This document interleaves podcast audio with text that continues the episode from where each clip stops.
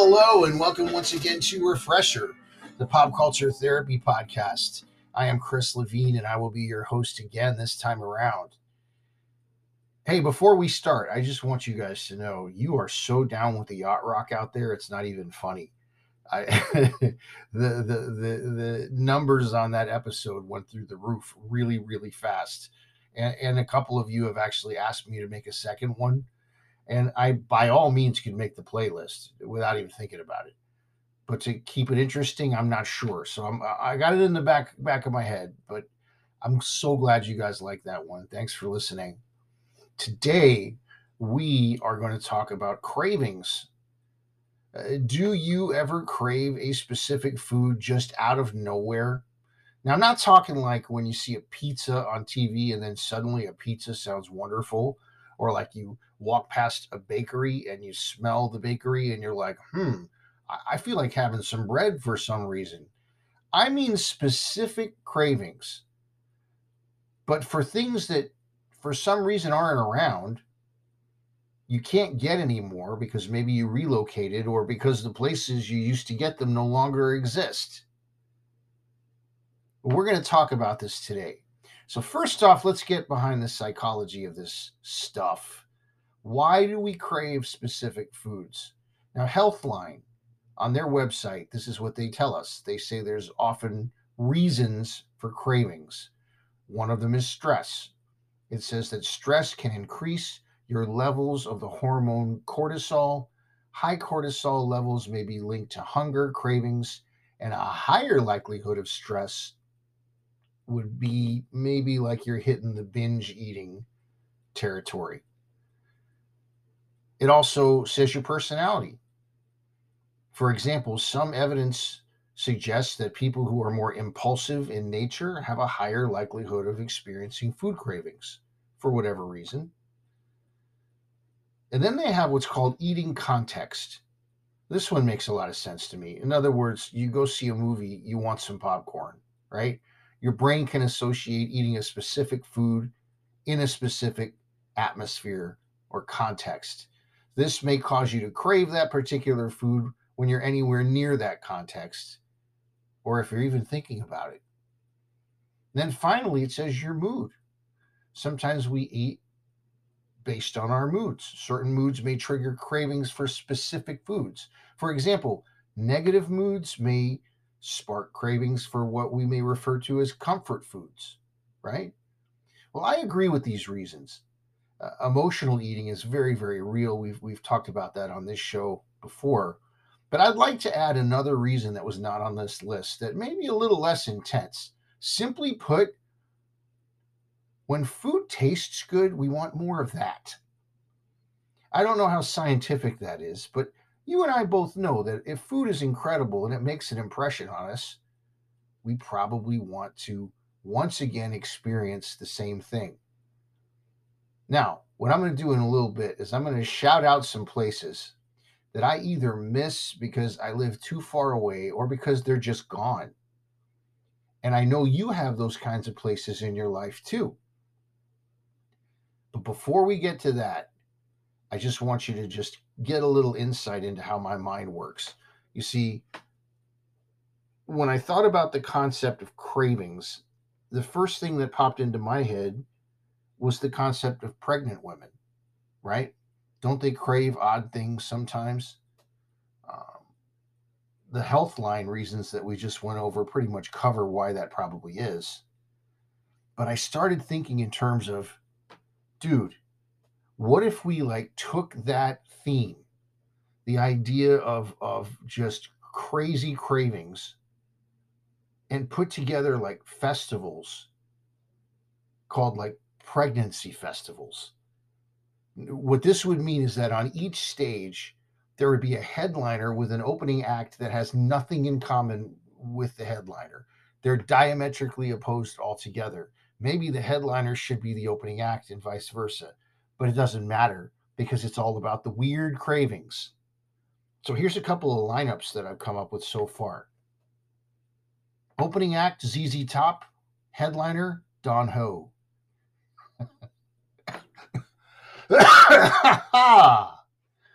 Opening act, Ike Turner. Headliner, The Go Go's. Opening act, The Cure. Headliner, Cameo.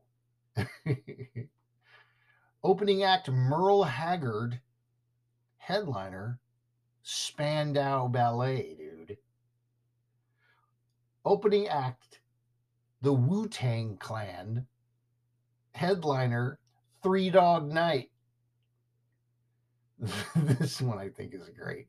Opening act, Bob Dylan. When was the last time he was an opening act? Opening act, Bob Dylan. Headliner, Bow Wow Wow, dude. Finally, opening act, Mary J. Blige. Headliner, Blue Oyster Cult. I'm thinking we could call this festival the Pickles and Ice Cream Summer Fest. We could even throw in teasers for future guests at festival dates.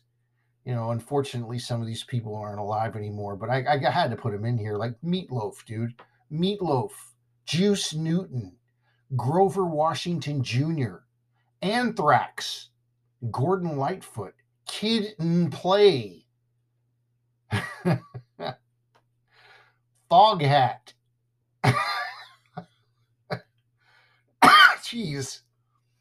Dexy's Midnight Runners and very, very, very special guests, the Commodores, without Lionel Richie. Anyway, just a thought. You longtime buddies of my work may remember this list from my first book, but it tied into what we're talking about. So, cravings remember the Saturday Night Live with Chris Farley as the wife and the she had the Zagat's guide and Adam Sandler as the old husband who wanted her to stop reading from it even if it meant his dying. I'm going to try to make this part of this podcast less excruciating for you than she did for him. What we're going to do is go to California for a bit. Now, if you are a Californian and you're listening to this, I'm not saying that you're going to think the places I'm pulling are that great. Maybe you will. But I miss them for whatever reason. I don't live there. They're gone, whatever. I miss them.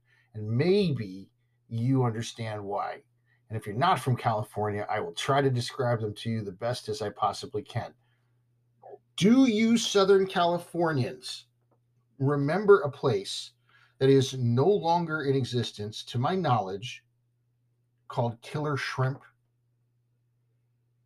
It was a very small place in the valley right around where Ventura Boulevard turns into Cahuenga Boulevard.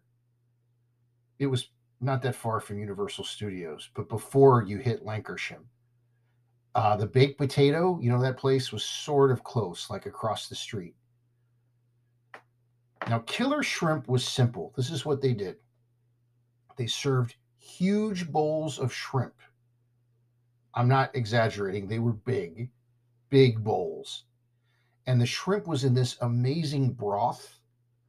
And then they would serve that with a huge basket of fresh, legit Italian bread to use with that broth.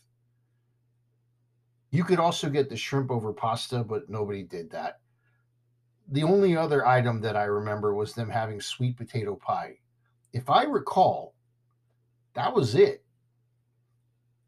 But the fresh bread the large, endless seasoned shrimp in the bowl and that broth. Good Lord, that was good. And it was just this cool little weird place there for no real reason. I, I want to say it was at a strip mall, but it was really good. And sometimes years later, easily a decade, I still crave it now. Especially because I have no idea how to make the broth if I did, that would be happening. Now, a much prettier place that I miss is Paradise Cove in Malibu. I know that's still there. And for what I understand, it's expanded. But essentially, you're right on the beach. My wife still craves their macadamia nut pancakes. And uh, sometimes I wish I could just fly there for the salad bar. Do they still have that? See, if you're from that area with all the freshness and all the insane seafood options available in the actual salad bar, I mean, I would get full just on the seafood in the salad bar alone. I, I just looked at their site and I didn't see it, so I wonder if it's still there. But the menu is still very much the right place. When I was a kid, my parents would like to go to a place called Portugal Village in San Pedro with all the fish markets and the massive grilling going on by the water. This was in no way, zero way, a trendy spot. It was totally run down, and it actually, on first appearance, looked kind of sad. There are two things I remember about going there. Number one, these super, super cool Mexican families, like full families, including small kids and grandparents, sitting together by the water grilling extremely fresh fish and grilling the entire fish, which I'd never seen before. But I also remember there was an Italian place where I always got linguine with clams, and they served it on a level that no other place has ever served it for me. I'm guessing because the clams were probably sourced right there in the water. All right, so I'm going to move on from California. There's too many good Mexican places and Japanese places to name among many, many others. Let's do one more quick stop. In Brooklyn, I remember catching a place called La Traviata, which was Italian food made by Italians. That just thinking about it, man, I crave that constantly. And I can't pick a single New York deli. I mean, God bless them all, be them Jewish or Italian or whatever. I crave, crave, crave a good deli. No offense, Texas, but could you see what you could do about that? Of course, we could go on with Thai food, Chinese food, a really solid pizza, Cuban food, powerful barbecue, Mediterranean food. You know, I'll stop. There's just so many great cuisines out there to be had. But I think too that sometimes we crave something else familiarity we like our place or our places. We know the people. We almost don't have to order. In pop culture, it would be like the Cheers bar or Arnold's or the Peach Pit or Central Perk or Monk's Cafe or the Regal Beagle. My father was the type to fit into places like that and immediately start to know and understand the people. I remember at the last of these places seeing owners, wait staff, family of wait staff, they would actually just literally go to their table and just sit down and talk to them. And I, I like that. I want that. One last thought. Sometimes a craving can be for something that you took for granted before and you really want from time to time, but now can't have. Case in point, Tommy's. Any self respecting Californian knows Tommy's. It's bad for you, it's fast food, but I want a Tommy burger so badly, or a Tommy dog, or Tommy fries. They make the chili at Tommy's and they put it on anything you want. And I remember they put one right at the edge of Simi Valley before you headed toward Thousand Oaks, and I still live there and I about died. We we used to have to drive to the valley to get the Tommy's. In fact, the original stand was as at Beverly and Rampart in Los Angeles the fact of the matter is is we crave all kinds of things for all kinds of reasons. To close this one up here's what i'd like you to do. There is a new thing after these episodes that asks you what you thought of the episode. I did not put that there and yes it scares me to death. But for this episode leave your name where you're located and an amazing place to eat that you crave from the past or from the present. If you don't see that option to, to see what you think about the episode, go to the website and let me know. If you know me personally, tell me personally. But if I get enough feedback, I would like to share the places everywhere globally and kind of give you a shout out on the podcast for being involved. Maybe we can get some great global spots to check out. We have once again arrived at the time on Refresher when we present you with a Spotify playlist to shadow our overall theme. This time around, we have for you a Refresher podcast cravings playlist. You can find it really easily on Spotify. Just type in Refresher Podcast dash cravings. Track number one. Tommy, can you hear me? By The Who. Track number two. Luciano Pavarotti and Dame Joan Sutherland, the National Philharmonic Orchestra, and the London Opera Chorus with La Traviata, Part 1. You see what I'm doing here? Track 3 Jumbo Shrimp by the Funky United. Number 4 is Pete Yorn with Paradise Cove. Number 5 is Cecil Taylor with Port of Call. From her Columbia Years collection, we have the song Hanging Out by Betty Davis. Number seven is a, is a piece called Delicatessens by Allegra Weiser. Number eight, Led Zeppelin from their physical graffiti record with Down by the Seaside. Number nine, In a Sentimental Mood by John Coltrane and Duke Ellington. And number 10, Elvis Presley. You knew this was coming with Clambake. That's our new playlist. Again, you can find this playlist really easily on Spotify. Just type in the Refresher Podcast Cravings playlist. We'd like to welcome some new listeners to our little show. Our demographics report shows that we now have listeners in Overland Park, Kansas, in Scataway, New Jersey. Is that right? Scataway, New Jersey, and in Little Elm, Texas. Welcome to Refresher. You know, let me see my, my notes here. I want to make sure that I said, I said that right. Let me see. Let me see. Let me see. Let me see. Piscataway, Piscataway, New Jersey. Thank you for your patience.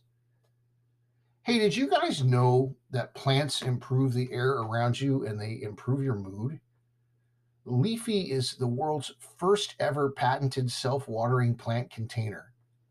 You can go check out their awesome website, find some cool plants, and the goal is not just to get these great containers, but to get a plant and use that as like a pet plant that you can take around with you. This is their website www.leafy.com. That is www.leafve.com. We want to also let you know about Designcraft. Uh, these guys are at the forefront of the millwork industry and they're based in New York City. Check out their, their work at www.designcraft.com, spelled a little differently www.designcraft. Then, of course, we want to say hello to our friends at the Managing Expectations podcast. I just recently did one of their shows and it's a lot of fun. Go check them out. They are at managingexpectationspodcast.com or wherever you hear your podcasts. This show simply would not exist without you. If you could all continue to do me a favor, please continue to pass this podcast along to your friends.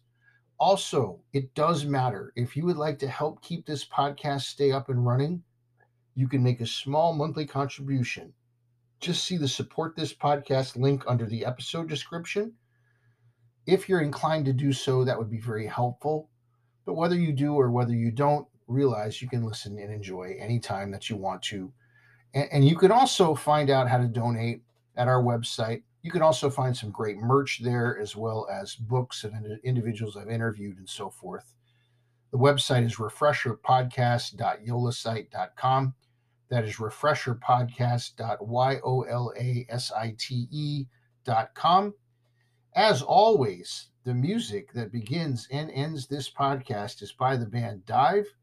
The song is called A Day Late, and it was written by someone who I had gone to Tommy's with many, many times. Um, I, I'm positive uh, we probably couldn't count the amount of times that we went there. May have gone to Paradise Cove with the same guy, and may have gone to Killer Shrimp with the same guy. Mr. John Villafuerte wrote this song. Until next time, this is Chris Levine for Refresher, the Pop Culture Therapy Podcast. Everyone, please take care and do yourself a favor and remember that there's a big difference between worry and concern. We'll see you next time.